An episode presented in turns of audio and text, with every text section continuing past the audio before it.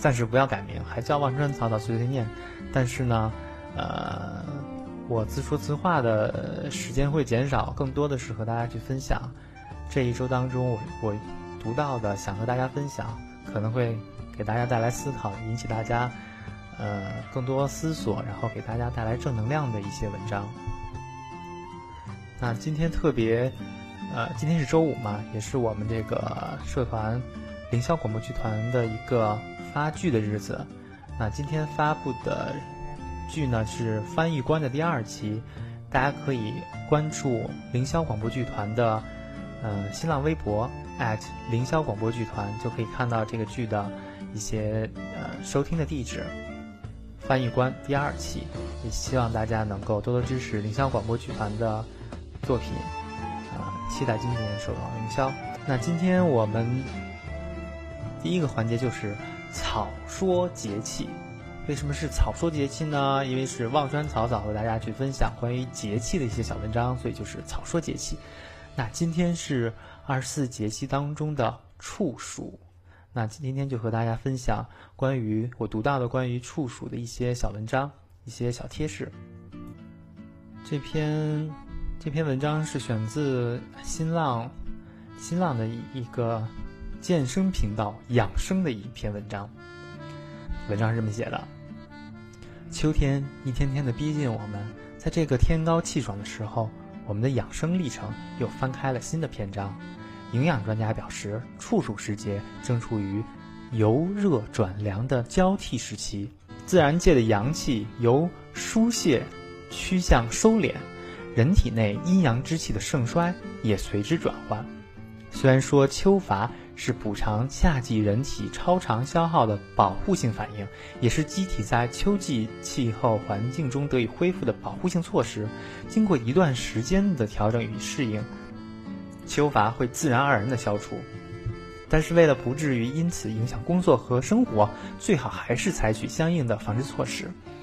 营养专家表示，处暑时节，人的起居应相应调整，尤其是睡眠要充足，最好比平时多睡一个小时，因为只有这样才能适应秋乏。秋乏与体液偏酸有关，多吃碱性食物能中和肌肉疲惫时产生的酸性物质，有助于消除疲劳。营养专家特别提醒说，处暑后在饮食调整上应多吃些含维生素的碱性食物，如。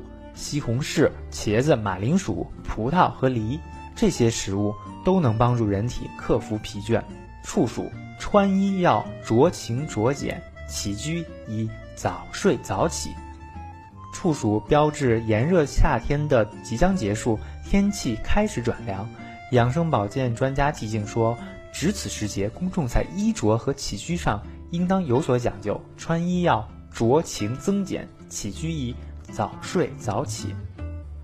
我国自古以来就流传着“春捂秋冻不生杂病”的养生保健谚语，因此秋季穿衣也要顺应阴经内蓄、阳气内收的需要，适当的动一动。但秋冻不仅局限于畏寒不忙添衣裳，还要密切注意天气变化。添衣与否应根据天气变化来决定，只是不宜添的过多。以自身感觉不过寒为好。处暑时节，时时初秋，天气变化无常，一天有四季，十里不同天。若要安逸勤脱勤换，因而应多备几件秋装，做到酌情增减，随增随减。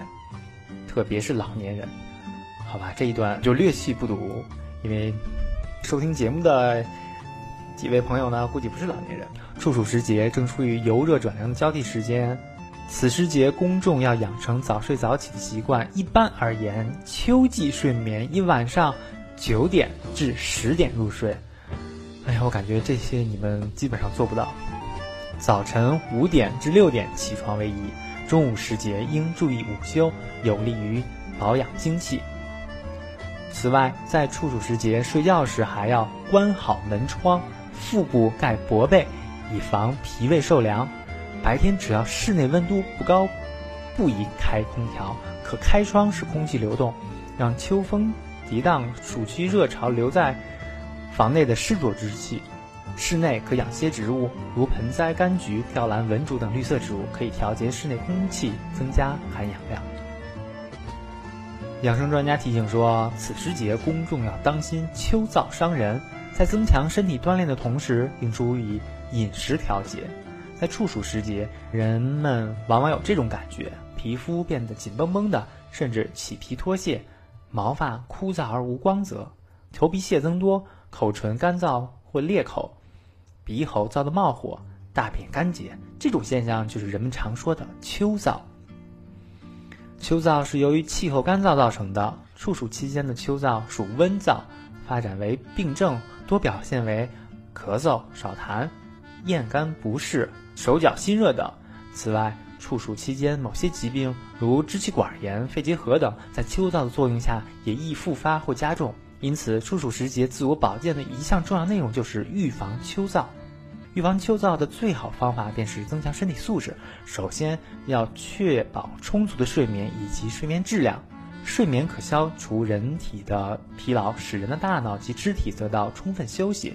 睡眠还能使人体产生更多的抗原抗体，增强机体的抵抗力。其次要加强晨练，晨练应该从早晨刚醒来开始。早晨醒来后，最好先在床上练习。然后再下床到室外进行体力锻炼。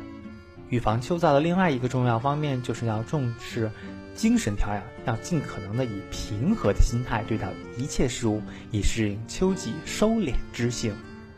为防秋燥，在饮食调理方面，应当注意少食辛辣、煎炸等热性食物，如辣椒、花椒、桂皮、生姜、葱及酒等，特别是生姜。要多吃蔬菜和水果。多数蔬菜和水果性寒凉，有生津润燥、清热通便的功效，且含大量水分。果蔬还富含维生素 C、维生素 B 以及无机盐维生素嗯纤维素，可以改善燥气对人体造成的不良影响。但食用新鲜果蔬一定要适量。此外，还应多喝水，以保持肺脏与呼吸道的正常湿润度。暑热未退，秋凉将至，饮食防燥，早晚防凉。立秋处暑，热死老鼠。处暑来临，人们应该如何更好的养生呢？处暑，秋老虎，猖狂，天地炎热。处暑期间的气候特点是白天热，早晚凉，昼夜温差大，降水少，空气湿度低。处暑也是热燥的开始，比夏天的干燥还要明显，因此市民常会感到既热又干燥。对于热燥天，养生，嗯，建议市民多吃新鲜果蔬，特别是梨和莲藕，还可将丝瓜皮、荷叶等用于熬粥。基本上这些文章给大家的建议都是少吃油炸、烧烤以及热性食物，多吃水果、百合和一些滋阴养肺、润燥生津的粥汤。还有就是。这些文章普遍说到一点，就是处暑时节，人们的起居尽量早睡早起，睡觉时还要关好门窗。此外，处暑后太阳的紫外线辐射指数较大，不要忽视防晒。过去，我们家家户户都要喝绿豆汤，如今市民更要注重养生之道，不宜暴饮暴食，三餐合理，饮食最关键。嗯，生姜，生姜可能是发物吧。然后，发物的话，在秋天是不是要少吃一些？因为我之前呢，眼眼睛上长了一个小颗粒，那个学名叫麦粒肿，当时还做过手术。当时呢，那个医生就说，手术之后呢，就不要吃发物，其中当时就是生姜，造成我现在的这个，还有一些心理上的这个阴影对于姜。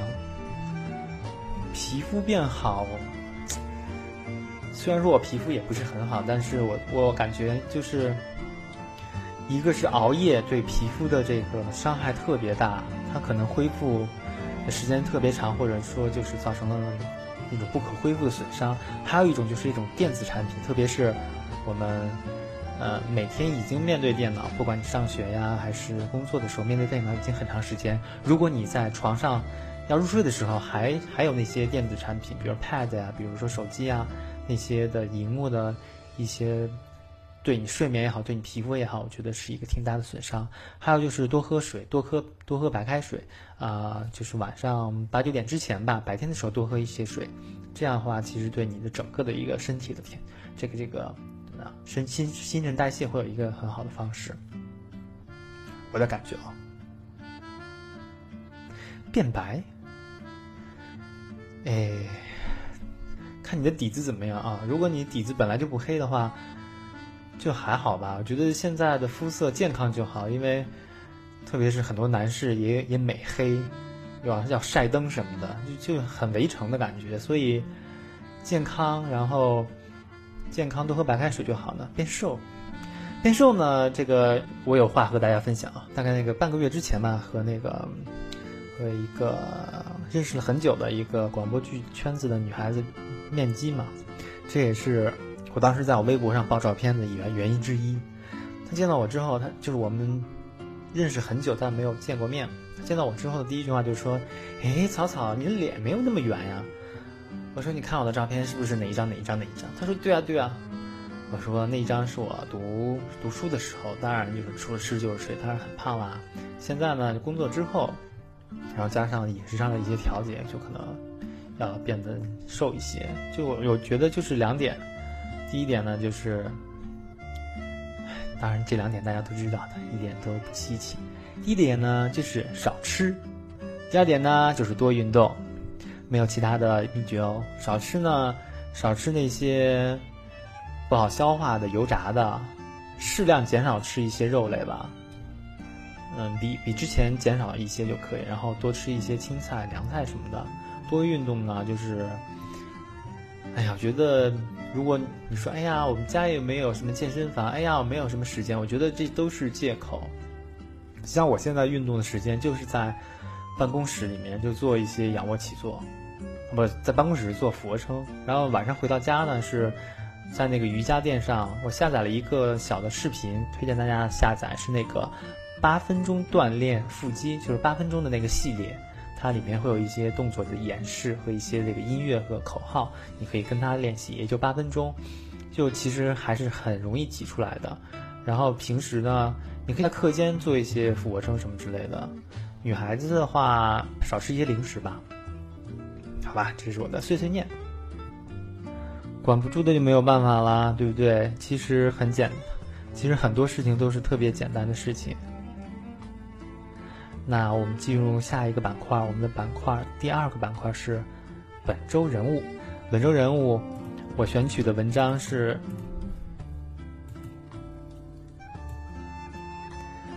《南方人物周刊》当中的一篇文章，是采访庾澄庆的专专专专访吧。专访的部分可能比较长，就是一问一答的那个方式的那个部分可能比较长，我就没有截取。我截取的是《南方人物周刊》记者李乃清实习记者啊，他们发自上海的一个小小短片的一个报道，标题的名称叫《庾澄庆，我不相信奇迹》。八月上海四十度非正常高温持续了一周，热浪摇滚，空气燃烧。傍晚七点多，市郊宝山体育馆《中国好声音》录制现场已忙得热火朝天。庾澄庆在导师休息室啃了几口赛百味，匆匆赶往走廊另一头。没有空调，只有灯好的录音棚里，大伙都已汗流浃背。节目助理举起提词卡，庾澄庆端坐镜头前，整了整挺阔的缀有亮橙花纹的黑色长袖衬衣，很快便进入了状态。抢人大战开始了。话音刚落，他便甩出摇滚范儿的三根手指。接下来半个小时，他一口气录完节目组要求的四十多条宣传语，工作人员叹：“哈林老师高效。”但这只是暖场。那晚的节目一直录到凌晨四点，我们预约的专访也不得不延至第二天下午。《昔日成名曲》里的歌词，如今俨然成了他的工作写照。我的黑夜比白天多。连续两季担任《好声音》导师，庾澄庆人气渐长。早在1992年春晚，凭借《让我一次爱个够》，他的疯癫就吓到了听众。此后二十余年，他都是这么跳跳蹦蹦出现在大众视野中，一个很嗨很哈，又摇又滚，到死都要十八岁的音乐顽童。去年夏天，他带着一帮弟子在中国好声音的舞台上玩疯了，人们重新见识了这位台湾资深音乐人的编曲才华。他不就是我拿下的妖孽吗？他带出来的《爱徒吴莫愁》夺得亚军后，如今红得发紫。新季节目。庾澄庆已是资深导师，他老将点兵般淡定地挑学员，时不时调侃其他导师，捧腹效果又让他攒了不少粉丝。我开始做电视节目大概是九三九四年，我自己其实就是个电视儿童，乱七八糟的什么都看，中英文频道各种奇怪的电影，那种一个系列的广告片集合都不放过。所以后来做节目，我就会有一些自己的想法。因为经验丰富，录节目时他常召集其他导师开小会，他们可能比较专注在做歌手表演这个部分，在节目形态中各式各样人物的表现，我比较能够具体化。受访时，庾澄庆切换频道时的变了个人，他点了杯绿茶，温和的等待发问，彬彬有礼作答，语速平稳，用词谨慎，言谈举止像个儒雅的白面书生。隐约间能感到，他出自名门的自尊，只有身上那件摇滚字样的 T 恤透着几分火气。庾澄庆出身显赫世家，祖籍云南墨江。余家先辈曾创办亚细亚烟草公司，昔日宅院及云南旅游名胜余园。祖父余恩赐、余恩熙曾任昆明市长。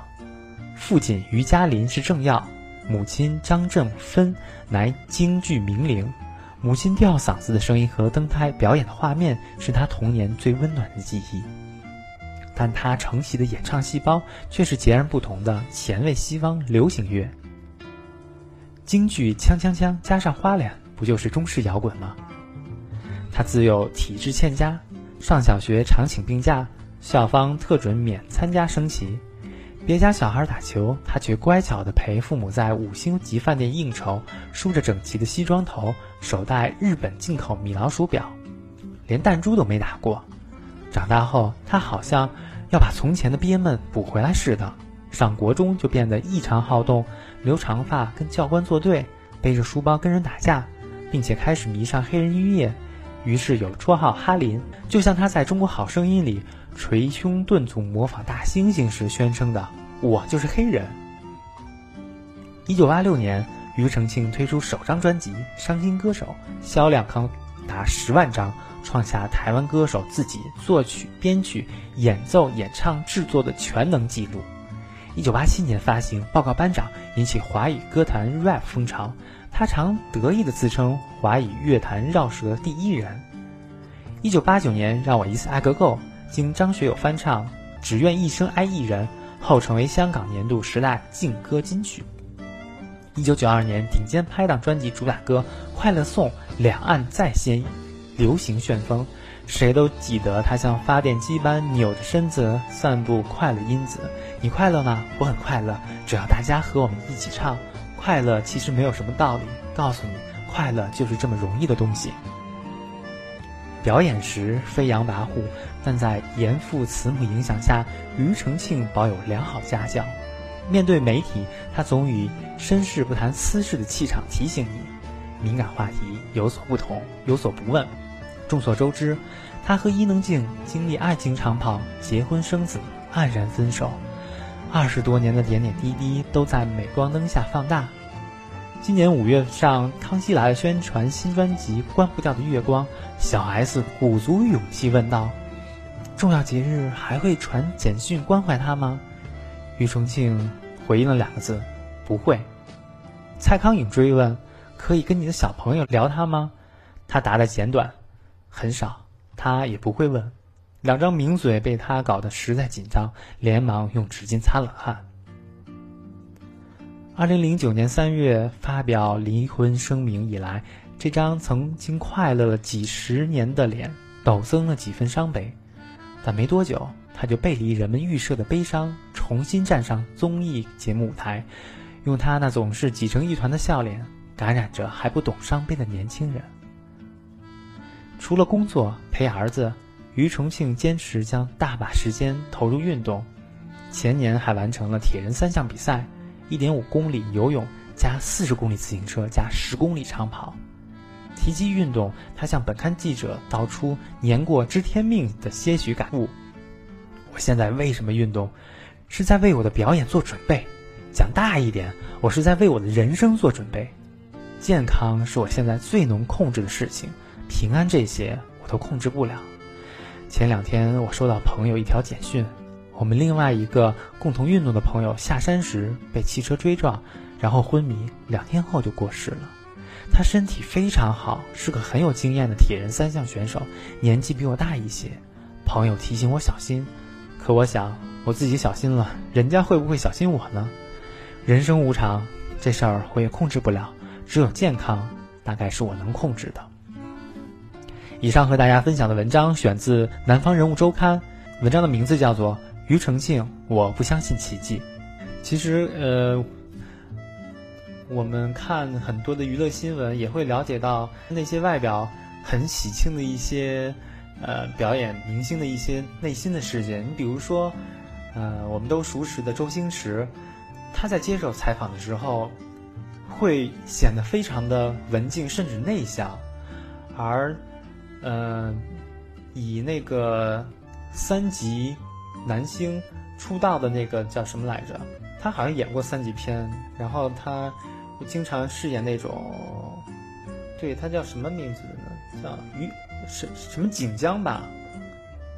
是不是有一个明星叫什么什么徐锦江？对对对，应该是徐锦江啊。徐锦江演过三级片，然后呃之后在一些武侠的片子里面，我不知道有没有代沟啊？我不知道大家认识不认识这个人？他给大家的表演是比较夸张。会比较放荡不羁的那种感觉，徐锦江，好吧，你们这些九零后的小屁孩子们。然后呢，有一期的那个徐是双人徐，锦是应该就是锦江饭店的锦江吧，锦江宾馆的锦江。然后在他在接受《康熙来了》小 S 和那个蔡康永专访的时候，就就访问的时候，或者他在生活当中也是那种文质彬彬的感觉，你。真的很难跟他在三级片里面的表现啊，或者说那些武侠片里的夸张的表现，就很很反差。同时，他还写了一笔好字。我想说的是，啊，对对对，是这个光头光头叔叔。我想说，其实我们在听歌也好，在看电视剧也好，那些影视明星。外表给我们带来快乐，给我们带来夸张夸张表演的同时呢，其实，也许我们并不了解他生活当中的一些一些真正的习性习惯，还是希望希望我们嗯九零后的小朋友们呢，在喜欢那些明星、喜欢那些发光体的同时呢，就应该能看到一些更多正能量的东西，他们背后的一些涵养，背后的一些积淀。希望大家能够不只关心那些绽放的花朵，而同时也会去默默的关注到那些曾经被日晒、被雨淋的那些一些经历。呃，现在大家收听的是忘川草草的个人节目，我占用的呢是社团的频道，但这个节目是我的个人节目。那节目的第三个板块呢，就是文章的分享。今天我和大家想要分享的是《新周刊》的一篇文章。《新周刊》最近的一期就是有一个专题，就是对于这种阴盛阳衰、对于男人这个话题做了有一些文章。那今天想要和大家分享的文章的名字叫做《怎样在雌雄同体时代装一个男人》。切格拉瓦的传奇色彩让他早已超越了革命家、游击队领导人以及古巴革命核心人物的范畴。半个世纪以来，他是全球反主流文化的象征与标志，也是最具男人味儿的全球偶像之一。亚历山大作为一个人的含义是什么呢？法拉奇问。法拉奇是，呃，意大利的一个特别著名的一个记者。他曾经采访过我国的伟人，嗯，比如说邓小平什么的，特别为大家注释一下。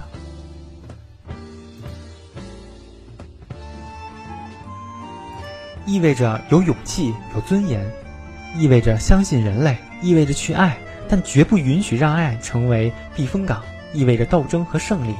你看，差不多像吉普林在他的诗《假如》中所写的那样。著名反独裁战士、希腊抵抗运动发起人亚历山大·帕纳古里斯的脸上有道疤，他刚从死牢里出来，手捧着一束玫瑰花，目光灼热地看着面前这位泼辣的女记者。他俩从下午一直聊到第二天清晨。你一看，人是什么？我说，人应该是像你这样。法拉奇无可救药地爱上这个男人。如今我们深夜饮酒，杯子碰到一起，都是梦破碎的声音。法拉奇后来给他们胎死腹中的孩子写了一封给一个未出生孩子的信。如果你身为一个男人，我希望你成为那种我经常梦想的男子汉。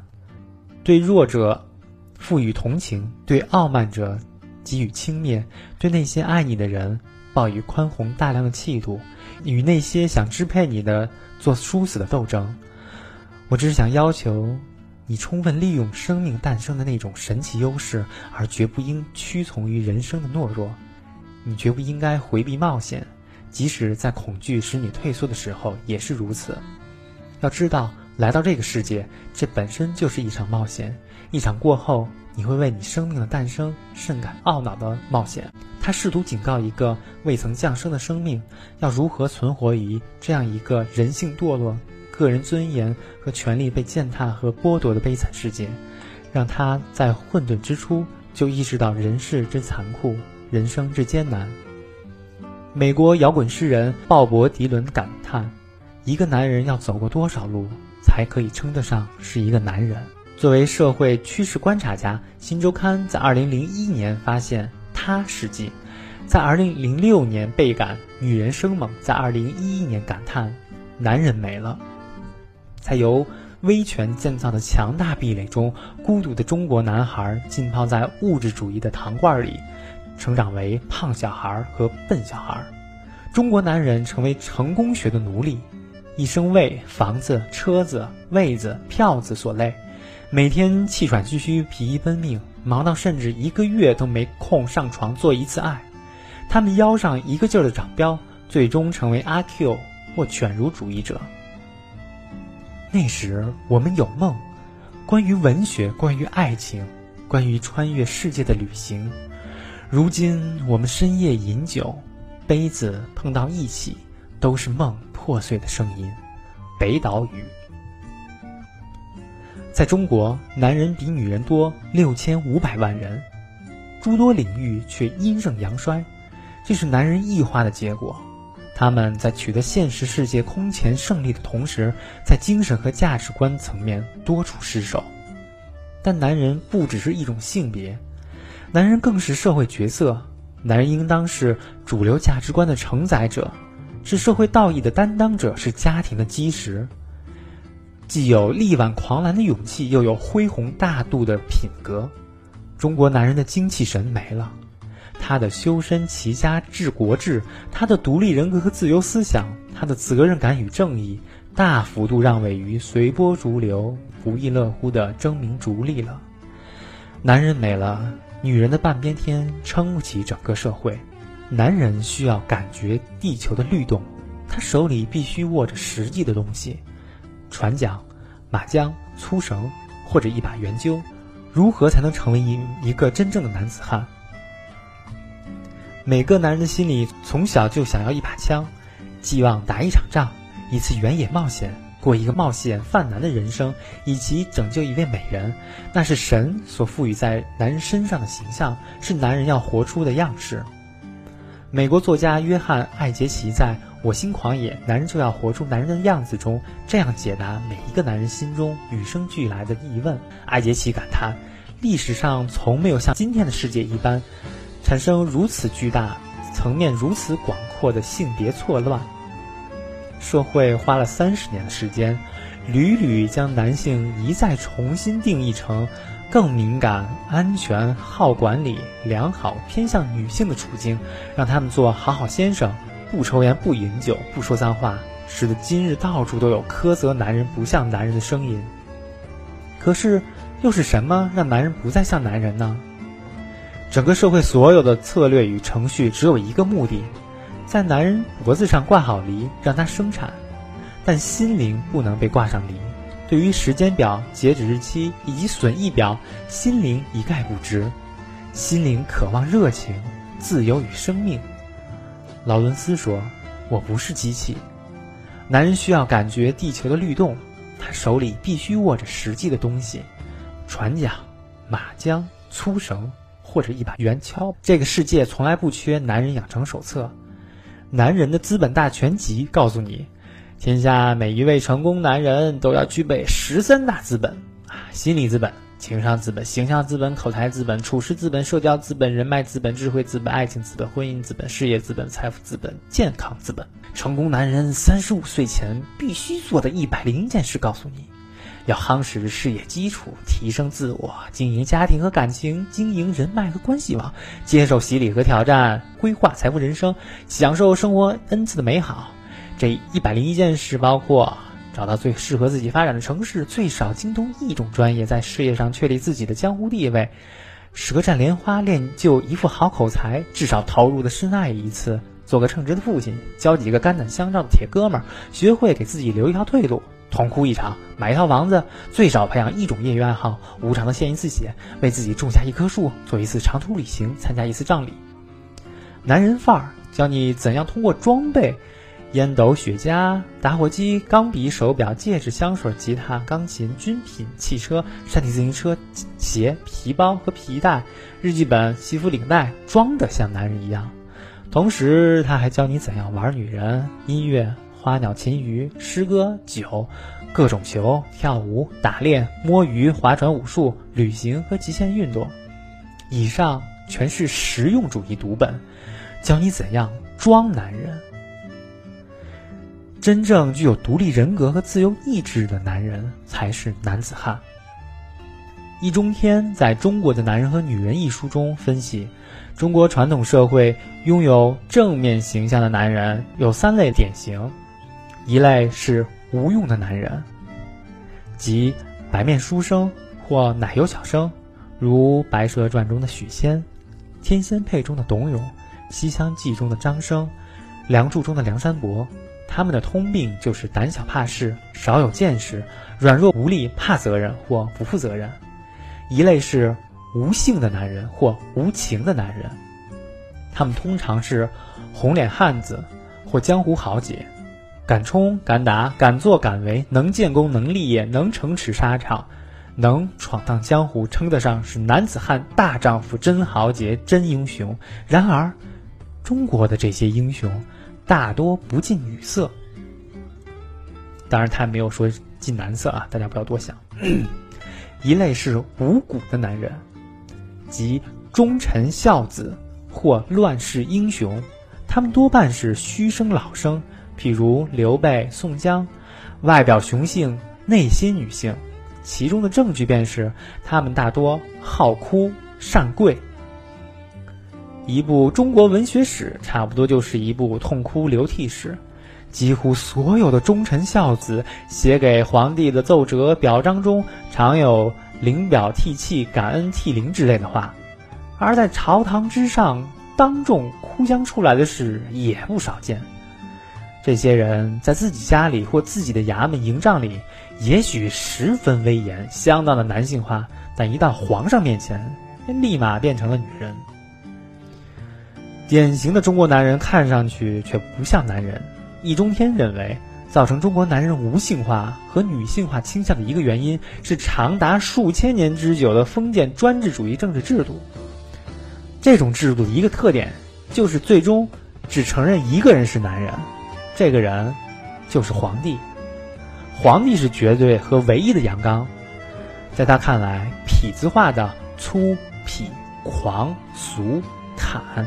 并非男子汉的标志，真正具有独立人格和自由意志的男人才是男子汉。说到底，所有的行头与符号不过是一层画皮。做男人是要有一点精神的，真男人应该这样。世上如果还有真要活下去的人们，就先敢说、敢笑、敢哭、敢怒、敢骂、敢打，在这可诅咒的地方击退了可诅咒的时代。鲁迅早在一九二五年就鞭鞭挞过阴暗丑陋的国民性。中国一向就少有失败的英雄，少有任性的反抗，少有敢单身鏖战的武人，少有敢俯哭叛徒的吊客。见胜利则纷纷聚集，见败北则纷纷逃亡。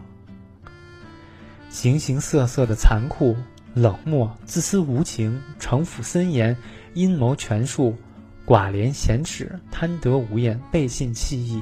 勾心斗角和拍卖良知，在渐渐融入我们民族的血液，成为我们社会的道德伦理基础，在变本加厉着腐蚀着我们民族的灵魂。逆来顺受，忍气吞声，以和为贵，息事宁人，中庸和谐，明哲保身，见义不为，成为许多男人的行为准则。看到小偷扒窃不敢吭声，看到暴徒抢劫不敢吭声。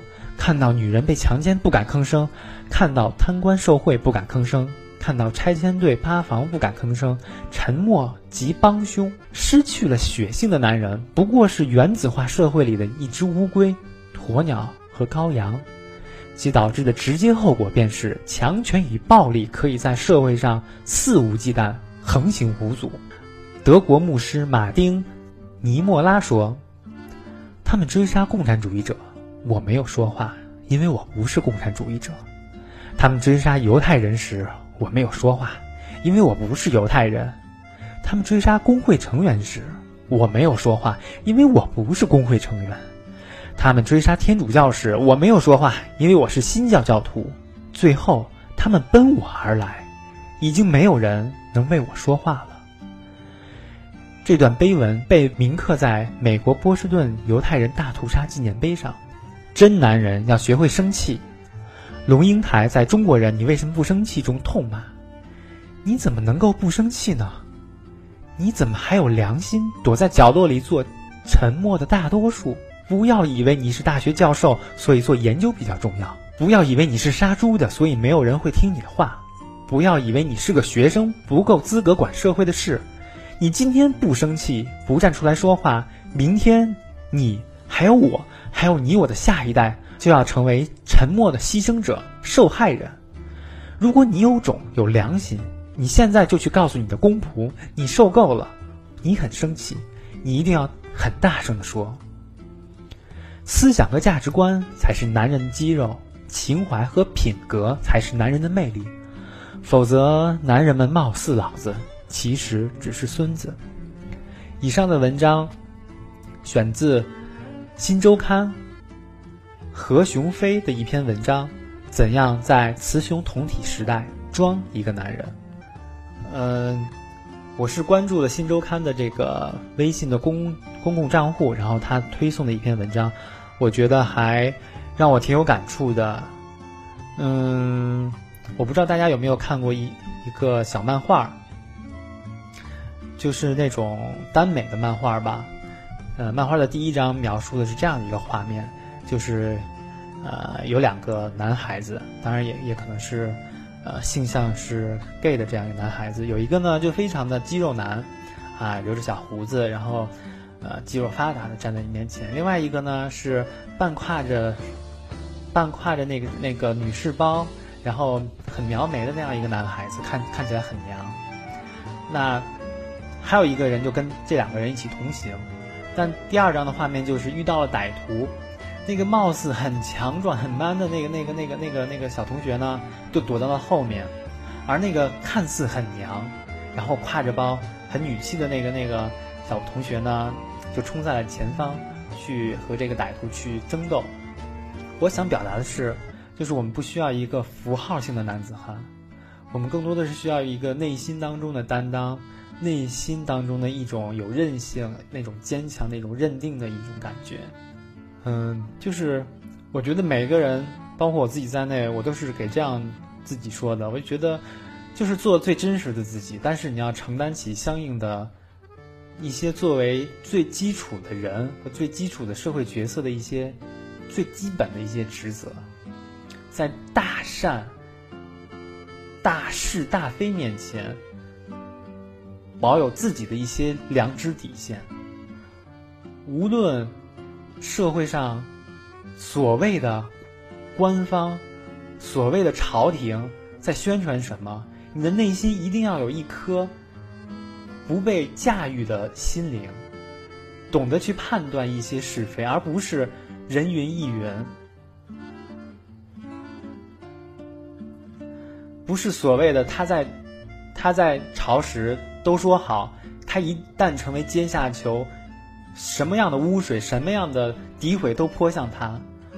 我觉得无论一个什么样的身份的人，他都有一个最起码的尊严，都有一个为自己辩护的一个权利。在法律没有为他做下一个裁决的同时，那些宣传舆论上的泼脏水、泼污水是非常……哎，怎么突然说到这儿上？比较气愤啊！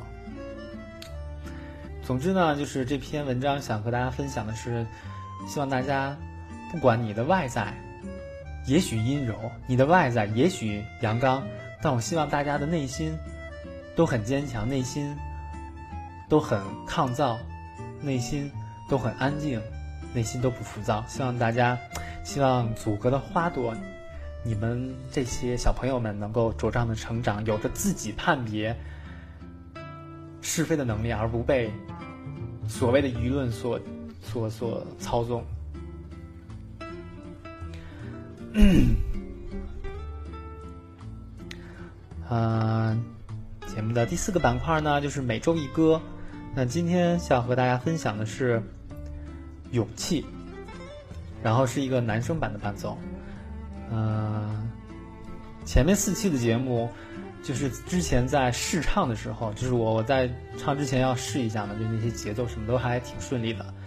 但这次的虽然说是一首老歌，但是又节拍啊什么的就不太不太熟练，说所以说，呃，就听个乐呵哈，就这个意思。唱之前呢，其实有有有有有有那个要和大家分享，就是。我们的社长琳琳呢，对我的翻唱呢，当时他不是说针对我的翻唱，他是有这样的点评。他说，有些人呢，歌唱的一般，但是感情还挺丰富。然后我就急了，我说：“你说谁歌唱的一般？”他说：“不是，不是，草草唱的歌最好听了。”又开始哄我。我觉得琳琳说真话的时候，还是挺喜欢他的。就是前面那句话是真话，后面。就是你们大家也是说真话的时候，还是挺喜欢你们的，所以就我能理解，就是你们在夸我的时候，是对我的一种鼓励和支持，嗯。所以呢，接下来就由我这样一位歌唱的一般，但感情投入还比较好的同学呢，为大家带来一首《勇气》。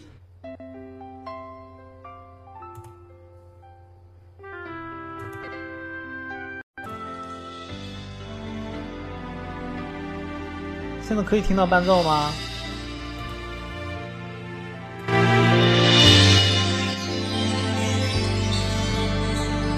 终于做了这个决定，别人怎么说我不理，只要你也一样的肯定，我愿意天涯海角都随你去。我知道一切不容易，我的心一直温习说服自己。最怕你突然说要放弃，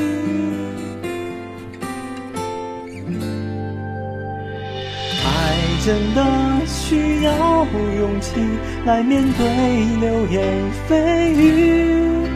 只要你一个眼神肯定，我的爱就有意义。我们都需要勇气。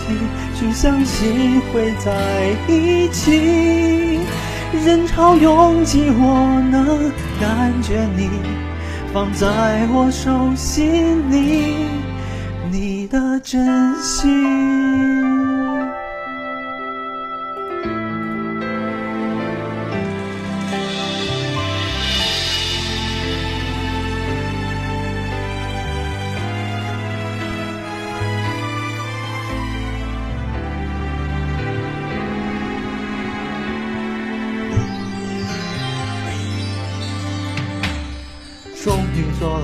个决定，别人怎么说我不理，只要你也一样的肯定，我愿意天涯海角都随你去。我知道一切不容易，我的心一直温习说服自己，最怕你突然说要放弃。真的需要勇气来面对流言蜚语，只要你一个眼神肯定，我的爱就有意义。我们都需要勇气去相信会在一起，人潮拥挤，我能感觉你。放在我手心里，你的真心。如果我的坚强任性会不小心伤害了你，你能不能温柔提醒我？虽然心太急，更害怕错过你。爱真的需要勇气。来面对流言蜚语，只要你一个肯定我的爱，我们都需要勇气去相信会在一起。人潮拥挤，我能感觉你走在我里。你的真心，当然是跟不上节奏了，还能怎么样了呢？因为他找一下客观理由啊，因为他是那个本身是那个梁静茹，梁静茹的歌曲嘛，然后 是那个谁，他原原作曲那个那个关良翻唱，然后这个版本的伴奏呢，好像不是原伴奏，所以他的伴奏。就好了，我的这个水平就是这个样子。然后，呆萌呢，唉，就其实现实上当中的朋友呢，呃，也曾经夸过说我是天然呆。然后我很就还挺细心的，感觉其实我喜欢的都是自然萌。就天然呆和自然萌嘛，就我我不是那种萌的，我是我会认为这是对我的一种夸奖吧，就还就挺自然的吧，就也不是傻吧，他就是呆，可能就是反应差一点，节奏节奏差一点什么的，呃，还好吧，我一般不卖萌，因为我觉得年龄大了嘛。然后呢，在节目的最后时间呢，我们再次推荐。我们凌霄广播剧团今天发布的新剧叫做《翻译官》第二期，具体的收听地址可以来到我们凌霄剧团的新浪微博凌霄广播剧团，这里就会有的，就会有我们的那个地址以及收听地址。翻译官应该是 B G 的，好像是全年全年龄的。然后呢？时间来到了北京时间的九点钟，虽然已经处暑，但是早晚的温差还是很大。希望大家能够根据这个天气预报，能够尽快的这个适应我们早上和晚上比较凉，然后中午比较热的一个气候环境。嗯，晚上记得关窗，然后把自己的小肚子盖上。希望大家能够有一个非常美好的周末，然后希望大家能够。继续的支持我们凌霄广播剧团，期待今年守望凌霄，呃，希望大家能够多多支持凌霄广播剧团的其他的节目以和其他的广播剧团。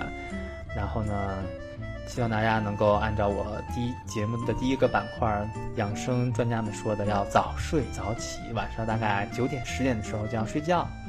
然后呢，就和大家说晚安，呃，谢谢大家的支持。下个周五的晚上八点到九点，Y Y 幺四二五零房间，万生草草碎碎念第六期，我们再见。